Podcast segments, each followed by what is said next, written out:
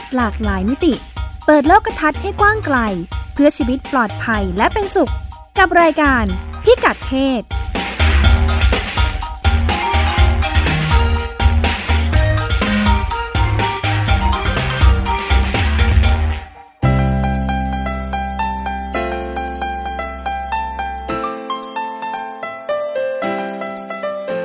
พิกัดเพศวันนี้ฟังเรื่องเพศหลากหลายมิติกับเราได้ที่นี่ ช่วงเช็คอิน การมีที่ดินเป็นของตัวเองสำคัญอย่างไรสำหรับผู้หญิง Sex Records คลอดธรรมชาติดีที่สุด แต่วิถีชีวิตกับความคิดความเชื่อที่เปลี่ยนไป คนจำนวนมากหันไปใช้วิธีการผ่าคลอด ทางออกของเรื่องนี้อยู่ตรงไหน วัยรุ่นเป็นเรื่อง การขยายเครือข่ายแพทย์อาสา RSA โรงพยาบาลเข้าร่วมบริการยุติการตั้งครรภ์เพื่อให้วัยรุ่นที่ท้องไม่พร้อม มีความปลอดภัยไม่หมดอนาคต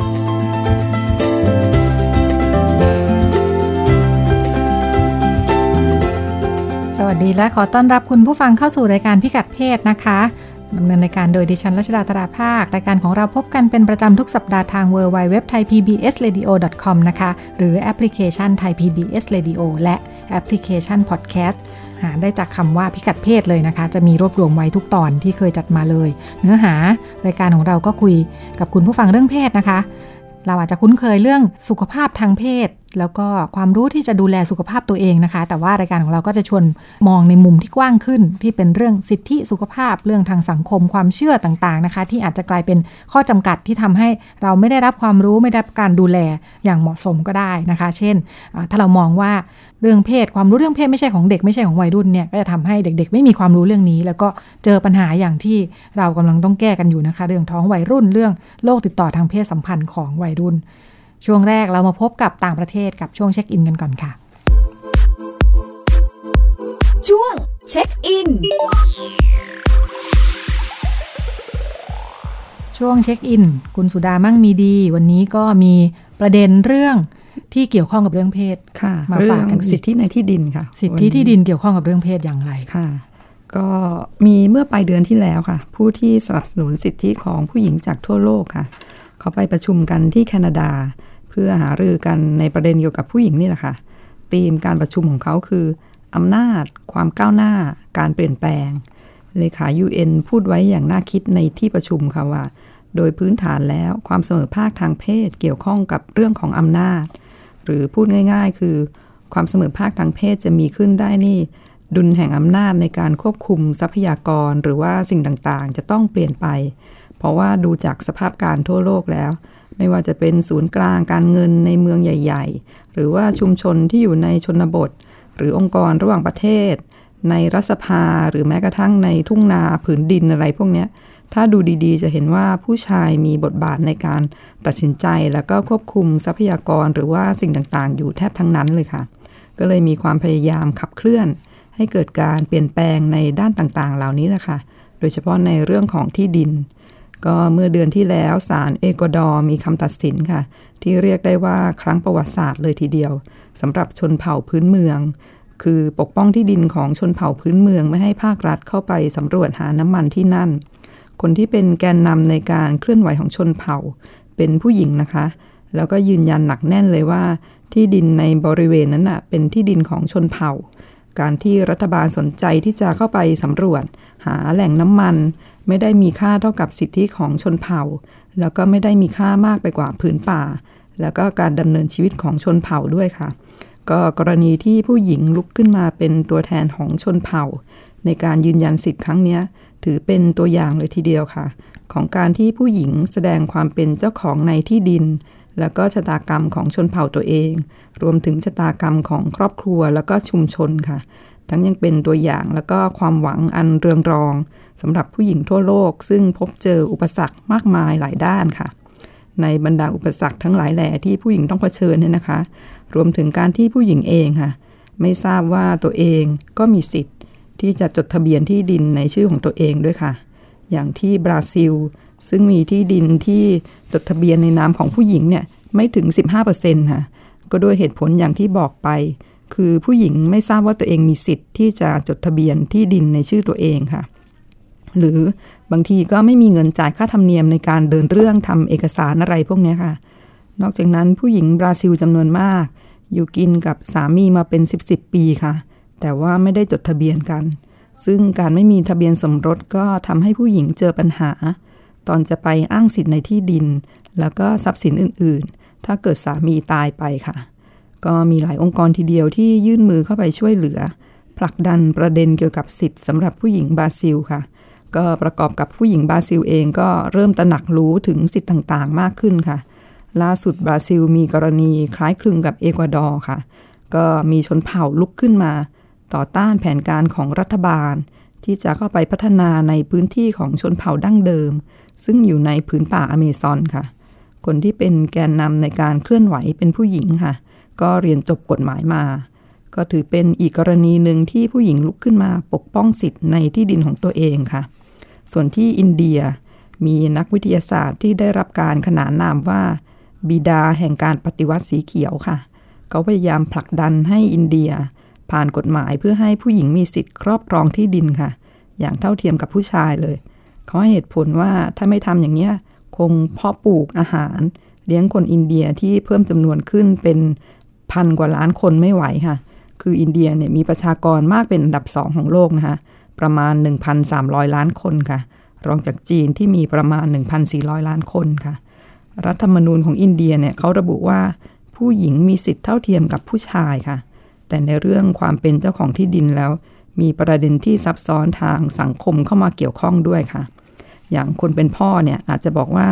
หาสินสอดท้องมั่นให้ลูกสาวแล้ว ก็ไม่ต้องให้ที่ดินไปแล้วนะ เพราะว่าลึกๆแล้วบรรดาคุณพ่อเนี่ยกลัวว่าจะเสียที่ดินไปค่ะ ถ้าเกิดมอบที่ดินให้ลูกสาวไป ผู้หญิงอินเดียเนี่ยทำการเกษตรเยอะนะคะ คิดเป็นสัดส่วนมากกว่า 2 ใน 3 ของแรงงานในภาคเกษตรค่ะแต่ว่ามีที่ดินการเกษตรแค่ 13%ที่อยู่ในมือผู้หญิงค่ะ ก็เห็นตัวเลขอย่างนี้ก็ไม่ต้องสงสัยเลยนะคะว่า ที่ดินส่วนใหญ่เป็นกรรมสิทธิ์ของใคร ก็ต้องเป็นของผู้ชายนั่นแหละค่ะ โดยที่ดินในอินเดียมักเป็นมรดกสืบทอดกันมาค่ะ แล้วส่วนใหญ่เนี่ยผู้ชายก็ได้รับมรดกไปค่ะ แต่บางรัฐดีหน่อยค่ะ ก็มีการจัดสรรที่ดินให้คนยากจน แล้วก็ออกกรรมสิทธิ์ร่วมให้ค่ะ คือให้ทั้งผู้ชายแล้วก็ผู้หญิงมีกรรมสิทธิ์ร่วมกันค่ะ แต่ถ้าเป็นกรรมสิทธิ์สมัยก่อนๆนี่หายากมากค่ะ ที่จะมีชื่อผู้หญิงเป็นเจ้าของกรรมสิทธิ์ แต่แม้แต่ในกรณีที่ผู้ชายออกจากหมู่บ้านมาหางานทำในเมือง แล้วปล่อยให้เมียกับลูกปลูกผักทำนาไปเนี่ยค่ะแต่ว่ากรรมสิทธิ์ที่ดินเนี่ย ก็ยังเป็นชื่อของผู้ชายอยู่ค่ะ เลยทำให้ผู้หญิงเนี่ยไปกู้เงินมาทำนาไม่ได้ รวมถึงจะไปขอสิทธิประโยชน์อื่นๆ จากภาครัฐก็ไม่ได้ค่ะ เพราะว่าไม่ได้มีชื่อเป็นเจ้าของที่ดินค่ะ บางบ้านอาจจะมีผู้ชายอยู่นะคะ และผู้ชายก็รับหน้าที่หวานไถไป ส่วนงานที่เหลือผู้หญิงทำหมดเลยค่ะ รวมถึงการเก็บเกี่ยวผลผลิต และผู้หญิงเนี่ยก็ยังมีแนวโน้มจะปลูกผัก ปลูกพืชที่เป็นอาหาร มากกว่าต้นไม้อย่างอื่นที่เป็นอาหารไม่ได้ แต่ว่า ขายได้เงินดีค่ะ และผู้หญิงยังเป็นฝ่ายที่ต้องคอยเลี้ยงดูลูกด้วยค่ะ ก็จะเห็นว่าผู้หญิงอินเดียเนี่ยมีบทบาทสำคัญทีเดียวนะคะ ถ้าเกิดดูผู้หญิงทั่วโลกก็จะพบว่ามีผู้หญิงจำนวนประมาณหนึ่งในสี่ของประชากรโลกนะคะ ที่อาศัยอยู่ในชนบท แล้วก็มีชีวิตอยู่อย่างยากจนข้นแค้น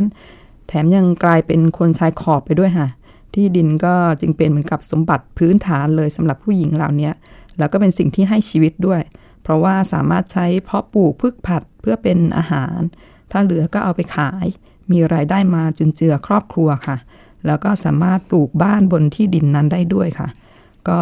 ดังนั้นการเพิ่มความตระหนักรู้ค่ะ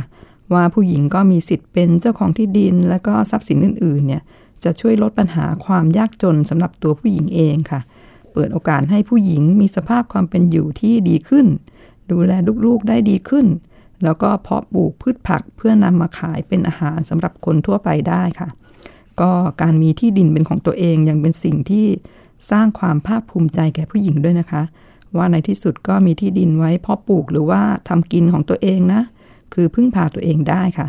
แล้วก็เป็นบันไดขั้นหนึ่งในการสร้างพลังหรือว่าอำนาจให้แก่ผู้หญิงได้ด้วยค่ะ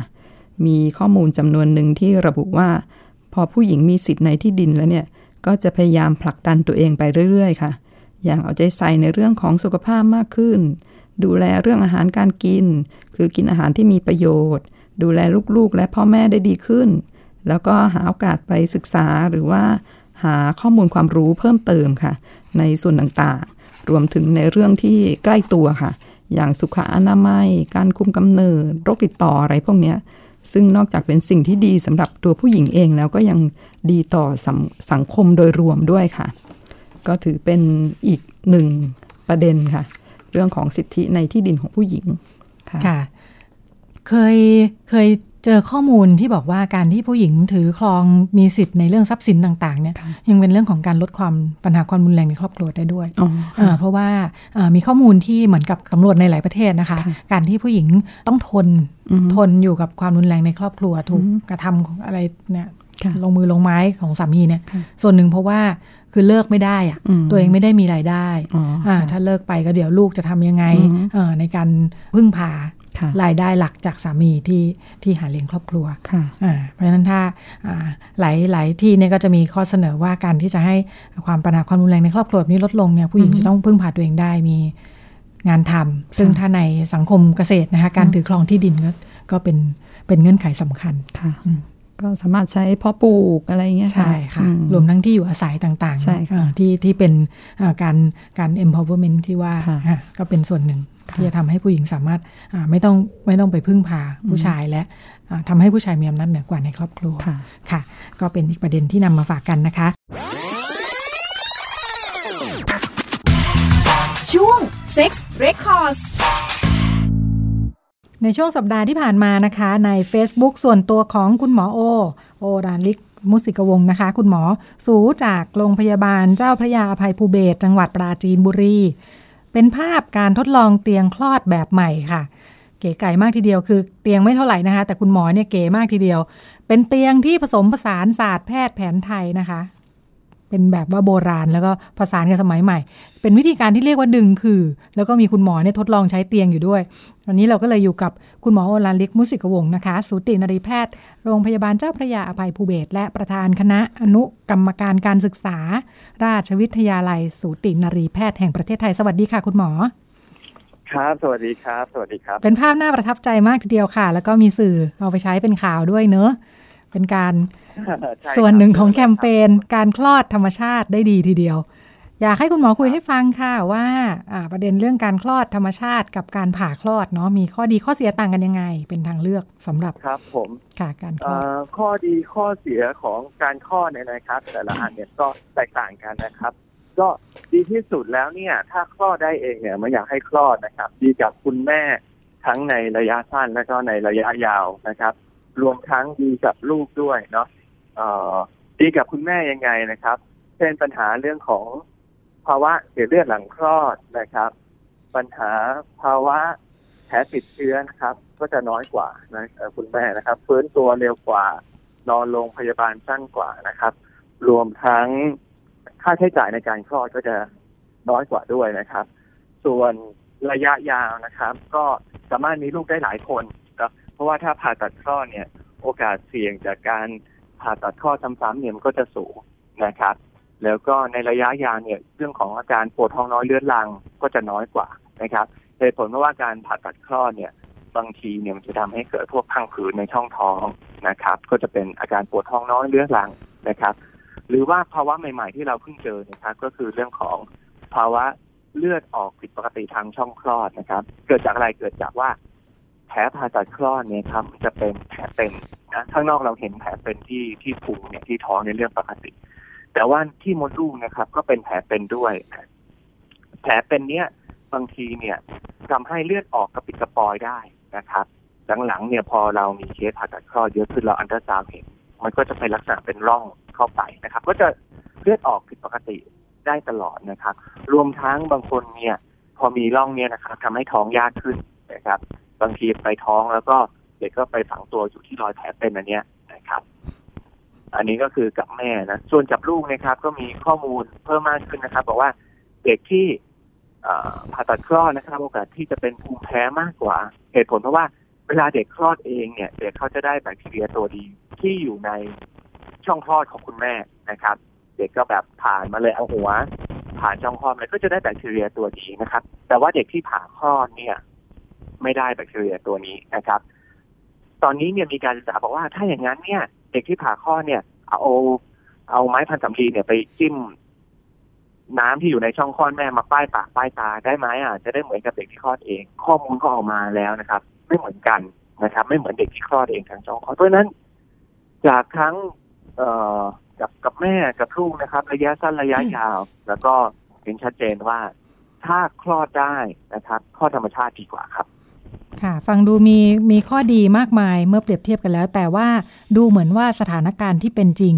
เรื่องการคลอดเรื่องการผ่าคลอดมันจะเพิ่มขึ้นเรื่อยๆ เป็นเพราะว่าอะไรคะเป็นปัจจัยหลายอย่างนะครับ ก็อย่างแรกเนี่ย คือคุณแม่เนี่ย กลัวเรื่องการคลอดเองกลัวทนกลัวที่จะเจ็บท้องนานนะครับ กลัวบรรยากาศที่อยู่ในห้องคลอดรออย่างเงี้ยนะครับ กลัวว่าถ้าคลอดเองแล้วลูกจะมีปัญหาอะไรหรือเปล่านะครับ ก็เป็นความกลัวนะครับ ซึ่งมีข้อมูลแล้วนะครับ ข้อมูลในงานวิจัยบอกว่า ถ้าเด็กที่ผ่าตัดคลอดอ่าแม่คุณแม่ที่ผ่าตัดคลอดนะครับ โดยไม่มีข้อบ่งชี้เนี่ย ข้อเสียมากกว่าข้อดีนะครับ หรือบางคนคุณแม่เขาก็ต้องยอมรับว่าบางทีทำงานไม่ได้อยู่ที่บ้านตัวเองนะครับ ก็ต้องให้คุณตาคุณยายกลับมาช่วยดูเขาบอกว่าอยากได้ วันที่แน่นอนคุณตาคุณยายจะได้มาดูหลานได้ อย่างนี้เป็นต้นหรือว่าบางคนก็ทำงานประจำก็จะได้ลางงานถูก ไม่ใช่ว่าอยู่ดีเจ็บท้องน้ำเดินที่ทำงานแล้วก็จะมาคลอดอย่างเงี้ยมันก็ลำบาก อันนี้ก็คือเป็นเหตุผลหลาย ๆ อย่างนะครับ รวมถึงว่าบางคนเนี่ยมีลูกยากนะครับ ปัจจุบันเนี่ยมีลูกอายุเยอะขึ้นมีลูกยากไปทำคลิปไปทำเด็กหลอดแก้วมา ก็คิดว่าการผ่าตัดคลอดอาจจะปลอดภัยกับเด็กมากกว่า อันนี้ก็เป็นอีกหนึ่งความเชื่อที่ที่ทำให้อัตราผ่าตัดคลอดเนี่ยสูงขึ้น ค่ะ แต่ก็ดูเหมือนว่าทั้งในและต่างประเทศก็ดูมีกระแสเรื่องส่งเสริมการคลอดธรรมชาติ เพิ่มขึ้นด้วยเหมือนกัน ใช่ครับ คืออาพอเริ่มมีอัตราผ่าตัดคลอดสูงขึ้นเนี่ยเขาก็มาดูตัวเลขคือ ความตั้งใจของการผ่าตัดคลอดเนี่ย คือลดภาวะแทรกซ้อนที่จะเกิดกับเด็กใช่ไหมครับ เช่น เด็กคลอดท่าก้นเด็กที่ตัวใหญ่อาจจะออกไม่ได้อะไรอย่างเงี้ยนะครับ ซึ่งพอเราทำไปเรื่อยๆ แล้วพอตัวเลขเยอะขึ้นเนี่ย เราเห็นว่าบางทีการผ่าตัดคลอดโดยไม่มีข้อบ่งชี้อย่างที่หมอบอกเช่น เด็กท่าก้นแม่เด็กตัวใหญ่คลอดเองไม่ได้มีโรคปิดขวางช่องคลอดอย่างเงี้ยนะครับ มันไม่ได้ลดอัตราการตายของเด็กนะครับ แล้วก็ไม่ได้ลดอัตราการเจ็บป่วยของเด็กเพราะฉะนั้น เราไม่ควรจะผ่าตัดคลอดโดยไม่มีข้อบ่งชี้ครับ ก็เลยเป็นที่มาของของเขาเรียกอะไรแคมเปญทั่วโลกนะครับ แม้กระทั่ง WHO ก็คือ World Health Organization ก็บอกว่าควรจะลดอัตราผ่าตัดคลอดให้ได้ครับ ของในบ้านเรามีการพูดคุยเรื่องนี้กันยังไงบ้างคะ โอ้ ตอนนี้เราทำเรื่องนี้กันเยอะเลยนะครับ ทั้งทางราชวิทยาลัยสูตินรีแพทย์แห่งประเทศไทยนะครับ แล้วก็กระทรวงสาธารณสุขนะครับ ตอนนี้เราก็เริ่มเราเราเรียกว่าใช้รอบสัน classification มาจับดูก่อนว่า เอ๊ะ ส่วนใหญ่แล้วที่เรามาผ่าคลอเนี่ยผ่าผ่าคลอดด้วยข้อบ่งชี้อะไรเป็นคนไข้กลุ่มไหนที่ที่มาผ่าตัดคลอดนะครับ ซึ่งพอเอา ที่เรียกว่ารับสันคาสิเคชันมาจับดูเนี่ย เราก็จะได้รู้ว่า อ๋อ ส่วนใหญ่คนคลอด คนที่เราผ่าตัดคลอดเนี่ยด้วยข้อบ่งชี้หนึ่งสองสามสี่เราก็จะหาวิธีไปลดวิธีการผ่าตัดคลอดในคนไข้กลุ่มนี้ครับ ซึ่งเป็นซึ่งเรียกได้อะไรเป็นแคมเปญระดับราชวิไลเลยนะครับ ตอนนี้ราชวิไลเนี่ยมีสองสองงานใหญ่ ๆ ที่เราจะทำคือหนึ่งเรียกได้ว่า eradicate cervical cancer คือให้มะเร็งปากมดลูกเนี่ยหายไปจากทั้งประเทศไทย อันนี้อันที่หนึ่งครับ อันที่สองก็คือการใช้รักษา classification เนี่ยนะครับ เพื่อที่จะลดอัตราผ่าตัดคลอดให้ได้ค่ะเอ่อเมื่อกี้ที่ที่คุณหมอพูดถึงเรื่องการอ่าพยายามดูว่าตกลงเป็นกลุ่มไหนที่เลือกใช้วิธีผ่าคลอด ตอนนี้มีข้อมูลเข้ามาบ้างหรือยังคะตอนนี้เริ่มมีแล้วนะครับ บางโรงพยาบาลก็ทำเก็บมาแล้วหกเดือน บางโรงพยาบาลก็เพิ่งเก็บนะครับ ตอนนี้เรายังไม่ได้มีการรวบรวมข้อมูลกันทั้งหมดนะครับ ก็เลยยังบอกไม่ได้ว่าส่วนใหญ่แล้วเป็นคนไข้กลุ่มไหนครับ ค่ะรวมทั้งเอ่อจะมีความแตกต่างไหมคะ เรื่องอาโรงพยาบาลรัฐหรือเอกชนว่าอ่าใช้วิธีไหนมากน้อยต่างกันยังไงบ้างเออคิดว่าน่าจะมีความแตกต่างกันระดับหนึ่งนะครับ แต่สุดท้ายก็ต้องต้องดูตัวเลขก่อนค่ะนะครับ เพราะว่าตอนนี้ยังไม่มีตัวเลขก็ก็เดี๋ยวจะคาดเดากันไปนะครับค่ะของทางโรงพยาบาลเจ้าพระยาภัยภูเบศรเอง ซึ่งให้ความสำคัญกับเรื่องแพทย์แผนไทยเนาะน่าจะรวมถึงวิธีคลอดธรรมชาติอย่างที่ว่าด้วย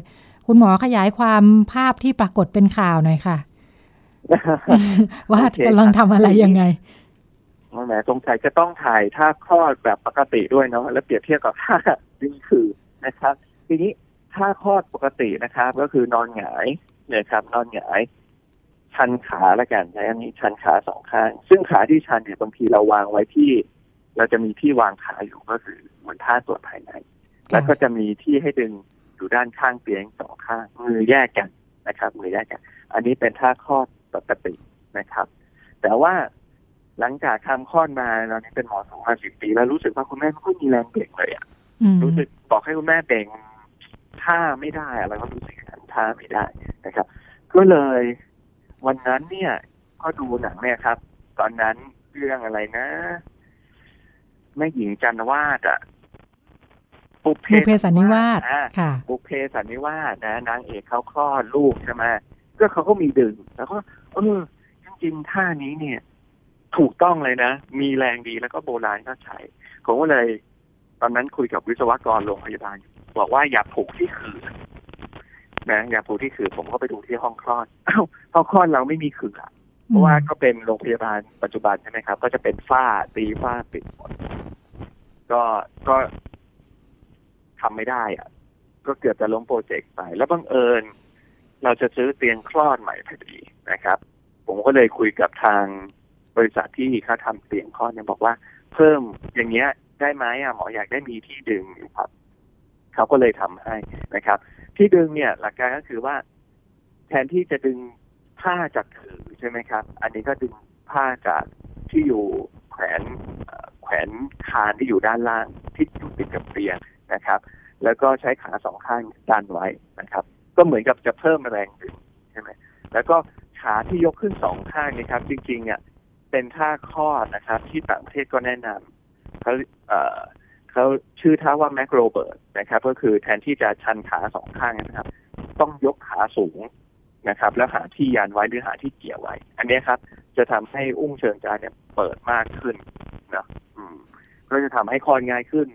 แล้วก็รวมทั้งมีแรงเบรกด้วย เพราะฉะนั้นก็คิดว่าคุณแม่น่าจะคลอดง่ายขึ้นครับเนี่ยนึกภาพตามตลอดเวลา แล้วเตียงที่ว่านี่ตกลงได้เอามาทดลองใช้หรือว่ายังไงบ้างแล้วคะมันยังไม่ได้มีการศึกษาวิจัยที่ชัดเจนใช่ไหมคะคุณหมอว่ามันมีผลกับเรื่องแรงคืออย่างนี้คือเพิ่นผมเนี่ยทำเรื่องของนวัตกรรมด้วยนะครับ พอคิดอะไรใหม่ๆเนี่ย แล้วก็แล้วก็พยายามเขาเรียกว่าสร้าง prototype ขึ้นมาก่อน คืออชุดที่ดึงถือที่เห็นอันแรกนะครับ ก็เป็นเวอร์ชันแรกนะครับ ก็รีบลองออกมาใช้แล้วก็แล้วฟัง feedback ว่า เอ๊ะเป็นยังไงบ้างสูงไปเพื่อไปอะไรไหมซึ่งตอนนี้เนี่ยได้รับ feedback เยอะเลย เช่น มีคุณแม่สูงสักร้อยห้าสิบคุณหมอไอคือหมอมันสูงไปอะ ขาหนูยกไม่ถึง อย่างนี้เป็นต้นนะครับ หรือว่าบางคนบอกว่า คุณหมอ หนูตัวหนักอะไอ้ขาเนี่ยขาเนี่ยมันจะไหวไหมคุณหมอนะครับ อืม หรือว่าก็มีอีกบอกว่า อยากได้แป้นที่วางเท้าจะได้ไม่ลื่น เดี๋ยวกลัวแบบอ่าอะไรนะยันไปยันมาโดนหน้าหมอขึ้นมาอะไรนี่เราก็เราก็รับฟังที่แบบแล้วก็เราจะไปสร้างโปรโตไทป์ตัวที่สองครับ ค่ะ อันนี้อันนี้หมายถึงว่าหารือกับคนไข้ว่าถ้ามาใช้มันจะได้ผลยังไงใช่ไหมยังไม่ได้ได้ทดลองใช้จริงไหมครับ ยังครับยังยังยังไม่ได้ทดลองใช้จริงครับค่ะแล้วอของที่โรงพยาบาลเองที่ส่งเสริมเรื่องแพทย์แผนไทยเนี่ยแล้วเรื่องการคลอดเรื่องอะไรเรามีวิธีการยังไงบ้างคะ ที่บอกว่าอยากส่งเสริมเรื่องคลอดธรรมชาติตั้งแต่ตอนท้องนะครับ ตอนคลอดและหลังคลอดนะครับ ตอนท้องมีอะไรบ้างตอนท้องเราจะมีเรื่องของการนวดนะครับ เช่นแม่ปวดขาปวดหลังเนี่ยเราใช้แพทย์แผนไทยมาช่วยนวดได้นะครับ ส่วนเรื่องตอนที่ เจ็บท้องในห้องคลอดเนี่ยเราก็มีหลายอย่างนะครับ เรามีการนวดนะนวดโดยใช้ศาสตร์แพทย์แผนไทยนะครับรูดประคบเพื่อลดอาการปวดท้อง ปวดท้องคลอดของคุณแม่ได้และก็มีข้อมูลการศึกษาวิจัยนะอันนี้ทำที่โรงพยาบาลเรา คือพอนวดแล้วเนี่ยทำให้คุณแม่ใช้เวลารอคลอดสั้นลงนะครับแทนที่อาจสมมติว่าต้องสักสิบชั่วโมง อาจจะเหลือสักหกชั่วโมงเนี่ยเป็นต้นนะครับรวมทั้ง เราเคยมีการใช้อโรมาเทอราปีนะก็ใช้ศาสตร์ของแพทย์แผนไทยนะครับ ใช้เรามีสปาของอภัยภูเบศแล้วก็เคยเอามาให้ลองใช้นะครับคุณแม่ก็โอเคแฮปปี้แล้วมีเปิดเพลงบรรเลงนะเพลงไทยนะครับมิวสิกเทอราปีนะครับ อันนี้ก็คือตอนที่เจ็บท้องคลอดนะครับ หลังคลอดเนี่ยเรามีเขาเรียกว่าอภัยภูเบศโพสต์ตาตัมแคร์ก็คือแพ็กเกจหลังคลอดเลยนะครับ เช่นมี อาบน้ำสมุนไพรนะครับนวดประคบเต้านม พันผ้าหน้าท้อง อยู่ไฟย่างยา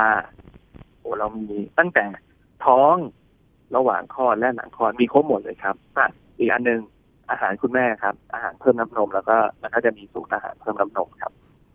ค่ะ ฟังแนวทางแล้วก็ดูใบกันกับเรื่องคลอดธรรมชาติ พอสมควรเลยนะคะ ใช่ครับใช่ครับใช่ครับเราอยาก สนับสนุนให้ให้คลอดเองนั่นแหละ เพราะว่าอย่างที่บอกข้อดีเยอะกว่าผ่าตัดคลอดครับ ค่ะ แล้วได้ผลไหมคะในแง่การชักชวนให้คนที่มาใช้บริการเลือก เพราะอันนี้คือเป็นการเลือกใช่ไหมคะถ้าถ้าไม่ได้มีกรณีจำเป็นอย่างที่ว่าว่าจำเป็นต้องผ่าคลอด ก็จะเป็นการเลือกของอคนที่มาคลอด คือถ้าสมมุติว่าไม่มีความจำเป็นเนี่ยเราให้คลอดเอง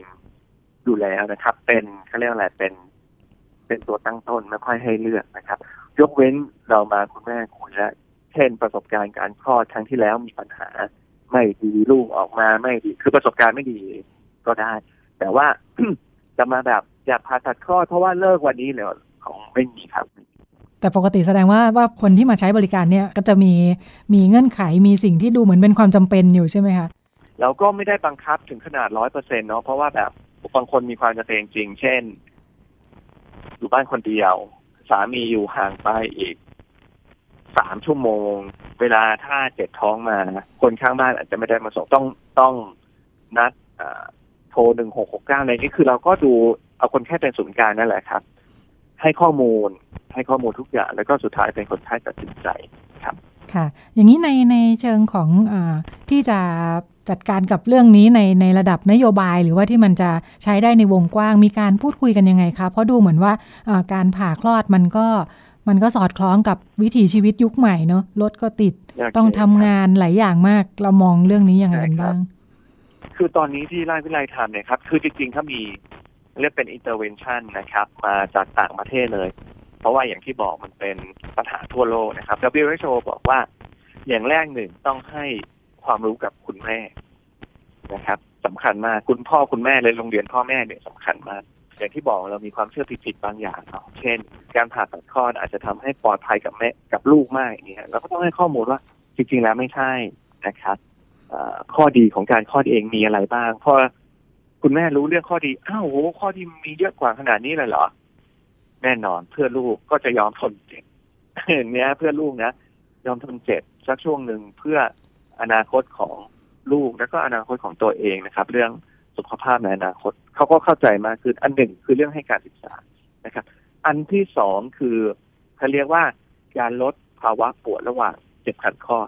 อันนี้เนี่ยเป็นสิ่งที่คุณแม่ยุคใหม่กลัวและทนไม่ได้นะครับ เราก็จะมีการให้ยาเมื่อก่อนเราจะมีให้ยาแก้ปวดบางตัว หรือว่ามีการบล็อกหลังนะครับ เรื่องตอนนี้เนี่ยการบล็อกหลังไม่มีแล้วทำให้ทำให้ออปชันในการเลื่อนมันลดลง แต่ตอนนี้เนี่ยเรามียาตัวใหม่บางตัวนะครับ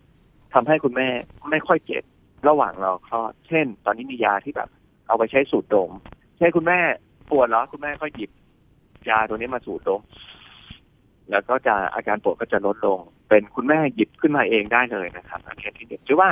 จะมียาฉีบางตัวที่ช่วยทำให้อาการปวดลดลง พอปวดลดลงแล้วเขาก็จะไม่ทรมานมากแล้วก็การคลอดก็สามารถทำได้ง่ายขึ้นสะดวกมากขึ้นสำเร็จมากขึ้นครับ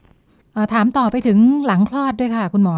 อย่างเรื่องการเลี้ยงลูกด้วยนมแม่เนี่ยทางโรงพยาบาลมีมีการสนับสนุนทำงานเรื่องนี้ยังไงบ้างไหมคะโอ้เรื่องนมแม่นี่ก็เป็นมาละแห่งชาติเลยนะครับคุณหมอเด็กก็คุณหมอสุขทำงานร่วมกันนะครับ แน่นอนแหละเราก็ไม่ให้มีขวดนมในโรงพยาบาลโอ้เรามีจริงๆเรามีทั้งหมดสิบข้อเลยนะครับบันไดสิบขั้นการเลี้ยงลูกด้วยนมแม่นะครับ ผมจำได้ไม่หมด แต่ว่าหลักใหญ่คือให้ความรู้ก่อนนะครับ ให้ความรู้เห็นความสำคัญคุณแม่เขาก็จะพยายามนะครับ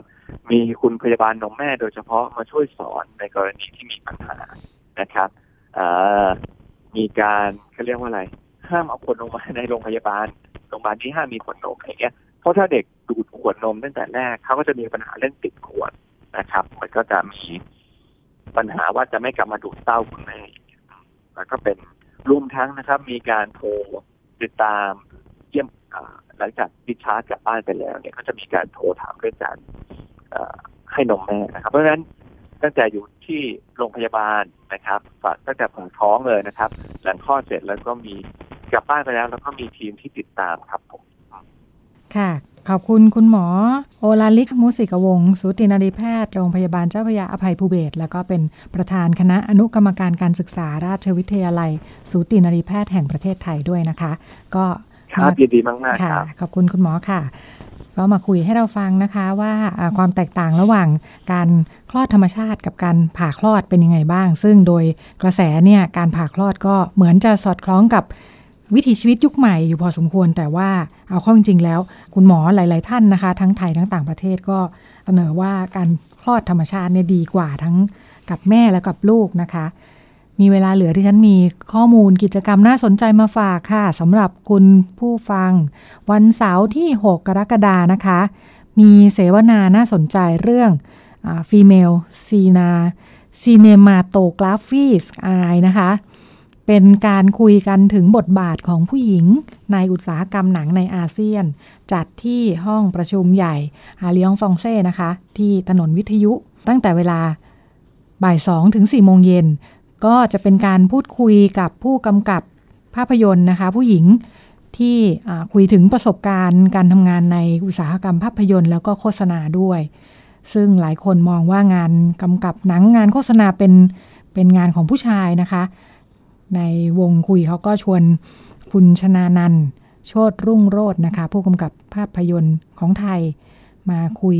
ในเวทีร่วมกับผู้กำกับภาพยนตร์ผู้หญิงจากอินโดนีเซียแล้วก็สิงคโปร์ด้วย คุณชนานันบอกว่าเป็นผู้กำกับภาพแล้วก็ศิลปินไทยนะคะ ที่ทำงานอยู่ในทั้งกรุงเทพแล้วก็นิวยอร์กที่อเมริกา ก็เรียนจบปริญญาโทที่มหาวิทยาลัยนิวยอร์กนะคะ แล้วก็ได้รับหลายรางวัลเลยทั้งที่กำกับเอง แล้วก็มีการกำกับร่วมกับคนที่มีชื่อเสียงหลายคนนะคะ อย่างคุณปราบดา หยุ่นในเรื่อง Model Miss แล้วก็สาวคาราโอเกะ girl กำกับโดยคุณวิศราวิจิตรวาทการนะคะสำหรับคนที่สนใจแวะไปฟังการเสวนากันได้อาลียงฟองเซ่ที่ซอยสถานทูตออสเตรเลียนะคะ ถนนวิทยุ วันเสาร์ที่ 6 วันเสาร์หน้านะคะ แล้วก็ถัดไปอีก สัปดาห์หนึ่ง วันที่ 14 กรกฎาของทุกปี เขาบอกว่าเป็นวันของ non binary นะคะ กลุ่ม non binary Thailand ก็จัดกิจกรรมในบ่ายวันอาทิตย์ที่ 14 นะคะ ชวนคุยกันประเด็นประเด็นเฉพาะน่าสนใจทีเดียว เราเคยคุยกันในรายการอยู่บ้างเหมือนกันนะคะ เรื่องประเด็นเรื่องห้องน้ำห้องน้ำที่เท่าเทียม ห้องน้ำนี่เป็นอีกสมรภูมิเวลาคุยเรื่องเพศนะคะ ว่าเพศไหนจะเข้าห้องน้ำไหนดี ยิ่งหลังๆ เรามีหลายเพศเพิ่มขึ้น กลุ่มข้ามเพศจะเข้าห้องน้ำหญิง หรือห้องน้ำชายก็ดูจะลำบากไปหมดนะคะ กลุ่ม non binary จัดวงคุยว่าห้องน้ำที่เท่าเทียมเป็นยังไง แล้วก็ชวนพูดคุยแลกเปลี่ยนว่า แต่ละคนเคยเจอประสบการณ์การถูกกีดกันหรือว่าปัญหาในการเข้าห้องน้ำยังไงบ้างนะคะ งานนี้ไม่มีค่าใช้จ่ายเข้าร่วมกิจกรรมได้ ไม่จำกัดเพศไม่จำกัดวัยนะคะ วันที่วันอาทิตย์ที่ 14 กรกฎาก็จัดขึ้นที่ Cube Space นะคะ Co-working Space and Game ที่ BTS วงเวียนใหญ่ แล้วก็คนที่สนใจสามารถติดตามได้จากแฟนเพจ ชื่อนอกกล่องเพศ non binary นะคะ กลุ่ม non binary เราเคยเชิญคุณคณาสิทธิ์ มาคุยในรายการนะคะว่าในบรรดาเพศหลาย ๆ เพศ เพศใหม่ ๆ ที่ปรากฏขึ้นเนี่ยกลุ่ม non binary เรียกว่าเป็นเป็นกลุ่มที่มีการรวมตัวกันล่าสุดอยู่เหมือนกันในไทย คือเป็นกลุ่มที่บอกว่าตัวเองไม่ได้ต้องการระบุชัดเจนว่าเป็นเพศไหน ไม่ได้เป็นหญิงไม่ได้เป็นชาย ไม่ได้เป็นกระเทยทอมดี้อะไรใดทั้งสิ้นนะคะ คือเป็นความคลุมเครือ ไม่ได้ระบุว่าเป็นเพศไหน แล้วก็มีจุดยืนอีกอย่างหนึ่งที่ชัดเจนคือ สามารถเปลี่ยนเปลี่ยนเพศไปได้เรื่อยๆ คือวันนี้รู้สึกอยากจะแต่งหญิง พรุ่งนี้อยากจะแต่งชาย ก็แล้วแต่นะคะจุดยืนคือต้องการสื่อสารว่าเพศเนี่ยมีความคลุมเครือแล้วก็สามารถเลื่อนไหลเปลี่ยนแปลงได้ ก็เป็นกลุ่มที่พยายามนำแนวคิดใหม่ ๆ เข้ามา แล้วก็สื่อสารในประเทศไทย เพื่อทำให้หลายคนที่รู้สึกว่าออยู่ในสถานการณ์ที่เราก็ไม่ได้อยากจะบอกว่าตัวเองเป็นเพศไหนนะคะ ก็มี กลุ่มตรงนี้มีคนที่พูดคุยกันโดยใช้ โดยใช้ Facebook Fanpage เป็นเป็นเครื่องมือสื่อสารอยู่นะคะ แล้วก็มีการจัดกิจกรรมกันเป็นระยะ อันนี้ก็เป็นอีกกิจกรรมหนึ่งที่กลุ่ม Non Binary Thailand จัดขึ้นมานะคะ ก็วันนี้ในช่วง Sex Record นะคะ หมดเวลาแล้ว แล้วก็เดี๋ยวเราไปกันต่อที่วัยรุ่นเป็นเรื่องค่ะ วัยรุ่นเป็นเรื่อง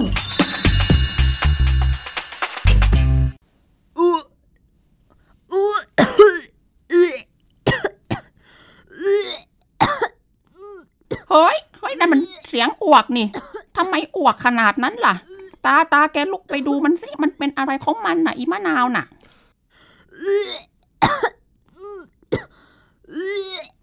มะนาว เป็นอะไรหรือเปล่าลูกทำไมอ้วกขนาดนี้เนี่ย ไม่สบายหรือเปล่า ไปหาหมอไหมเดี๋ยวตาพาไป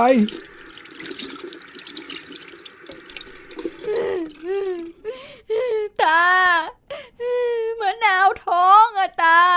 ทำยังไงดีอะตา ตายแล้ว ทำไมเป็นแบบนี้เนี่ย แกท้องได้ยังไง ส่งให้ไปเรียนหนังสือ มาทำตัวแบบนี้ และผู้ชายของแกมันเป็นใคร มันอยู่ไหน มันรู้เรื่องหรือยังฮะเออมันทิ้งหนูไปแล้วอะตามะนาวจะทำยังไงดีอะโอ้ยตาย เรียนก็ยังไม่จบ ยังจะมาท้องอีก แล้วฉันจะเอาหน้าไปไว้ที่ไหนล่ะเนี่ย คนเขารู้คงอายกันหมด เป็นถึงอสอมอส อนลูกสอนหลานคนอื่น หลานตัวเองดันมาเป็นซะเองนี่ ไอ้มะนาวเอ้ย ฉันระบวดหัวกับแกจริงเลย เราจะทำยังไงกันดีล่ะจ้ามะนาวไม่ได้ตั้งใจนะตาต้องช่วยมะนาวด้วยนะตา เออเออเออเออ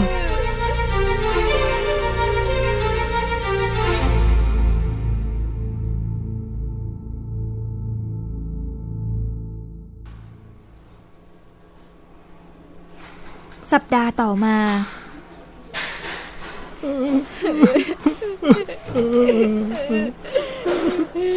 โอ้ยคุณตา เป็นอะไรกันมาคะเนี่ยร้องไห้กันทำไม ทั้งตาทั้งหลานเลยเนี่ย มีอะไรให้พยาบาลช่วยไหมคะ คุณพยาบาลครับ ผมขอคุยหน่อยได้ไหมครับ พอดีมีมีเรื่องจะปรึกษานะครับ คุณพยาบาล อ๋อ ได้สิคะคุณตา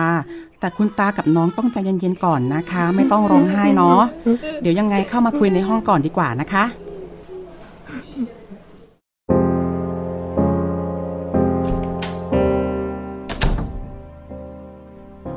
คุณพยาบาลครับ หลานผมเขาท้อง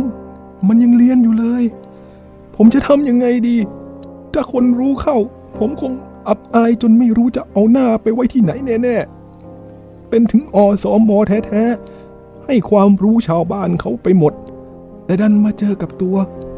ผมจะทำยังไงดีครับคุณพยาบาลโอ้ยคุณตาใจเย็นๆก่อนนะคะ คุณพยาบาลต้องช่วยผมกับหลานนะครับ ที่โรงพยาบาลนี้ก็เพิ่งอบรม ผมเรื่องยุติการตั้งครรภ์ปลอดภัย มันทำได้ใช่ไหมครับ คุณพยาบาล หลานผมทำได้ไหมครับ คือเรื่องนี้นะคะต้องประเมินอาการของน้องแล้วก็ดูอายุคันก่อนนะคะ คุณตา เดี๋ยวให้คุณหมอประเมินอีกทีเนาะว่าจะทำได้ไหม แต่คุณตาไม่ต้องเป็นห่วงนะคะ เพราะที่นี่เรามีบริการ one stop service ค่ะ ที่นี่ที่เดียวจบเลยค่ะ ไม่ต้องไปหลายที่ค่ะคุณตา เดี๋ยวยังไงเบื้องต้นให้น้องไปตรวจร่างกายก่อนนะคะ คุณตา แล้วก็เดี๋ยวให้ทีมแพทย์แล้วก็สหวิชาชีพเขาประเมินสถานการณ์อีกที คุณตาไม่ต้องเป็นห่วงนะคะ ขอบคุณมากๆครับ คุณพยาบาล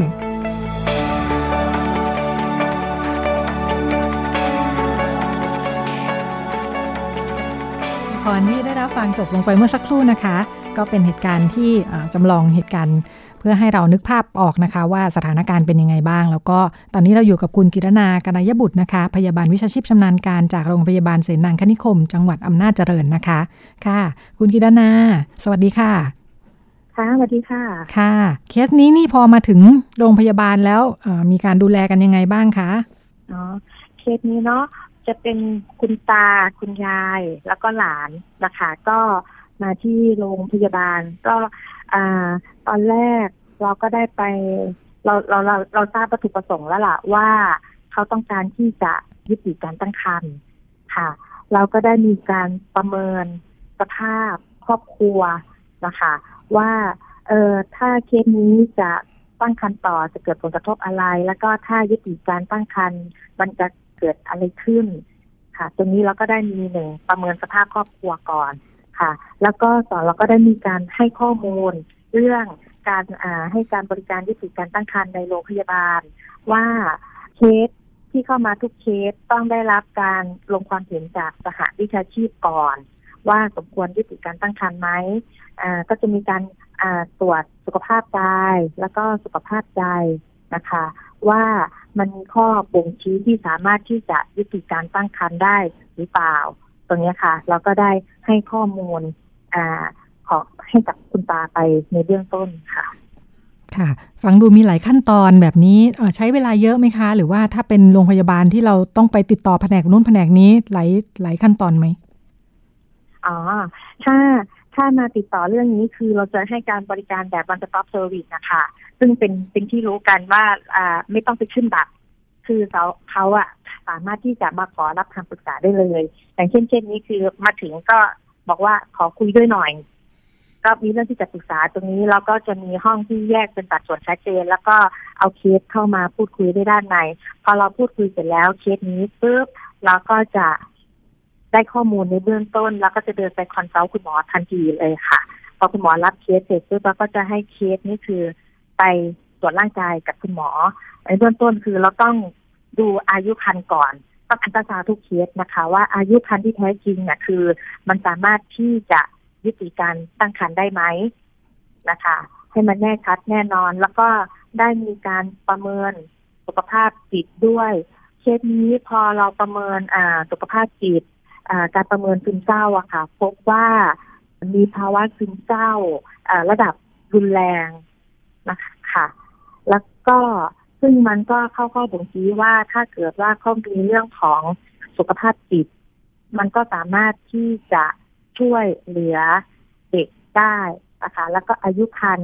ได้อายุคันที่สิบสัปดาห์ ก็สามารถที่จะยุติการตั้งครรภ์ได้ในขอบเขตของโรงพยาบาลของเราอะค่ะ ค่ะ ย้อนคุยเกี่ยวกับเคสหนึ่งค่ะ หลังจากที่เราพูดคุยแล้วเนี่ยสถานการณ์ของครอบครัวนี้เขาเป็นยังไงคะทั้งหลานแล้วก็คุณตาคุณยาย อันนี้คืออยู่กับคุณตาคุณยายใช่ไหมคะก็ขณะที่ตอนที่มารับคำปรึกษาก็เป็นดูแล้วคือเขาเขามีความทุกข์มากนะคะคือร้องไห้ตลอดทั้งตาทั้งยายทั้งหลาน เพราะว่าเด็กนี่คืออยู่กับอยู่กับ ตายายมาตั้งแต่ตั้งแต่เด็กตั้งแต่เกิดเพราะว่าพ่อแม่นี่คือแยกทางกัน เป็นตากับยายเลี้ยงก็เลี้ยงดูเหมือนลูกเลยค่ะ ก็เอ่อแกก็เลยรู้สึกเสียใจ ซึ่งซึ่งคุณตาเขาเนี่ยก็คือทำงานด้านสุขภาพเนาะเป็นอสมแล้วก็เป็นที่นับหน้าถือตาของคนในชุมชน พอแกมาเจอปัญหาแบบเนี้ย ซึ่งเป็นคนในครอบครัวของของของแกนี่คือแกก็คือจะรับไม่ได้ จะรับไม่ได้จะเกิดความทุกข์มาก เขาอยู่กับความทุกข์มาเป็นมาเป็นเกือบอาทิตย์แล้วค่ะเผื่อเขาจะตัดสินใจเข้ามาหาเรา เพราะเขาต้องต่อสู้กับความอับอาย การตอบคำถาม การที่จะตัดสินใจยุติการตั้งครรภ์ตรงนี้ซึ่งเราก็มองแล้วว่าเขาเขามีความทุกข์ใจมากของของเรื่องที่เกิดกับหลานของเขาอะค่ะ ค่ะ หลังจากปัญหาคลี่คลายลงไปได้จัดการไปได้แล้วนี่เป็นยังไงกันบ้างคะครอบครัว ก็ในส่วนของคุณตาคือ ในส่วนของคุณตาคุณยายหนึ่งก็รู้สึกโล่งความรู้สึกแรกเขาที่เขาก็เขาก็รู้สึกโล่งรู้สึกสบายใจ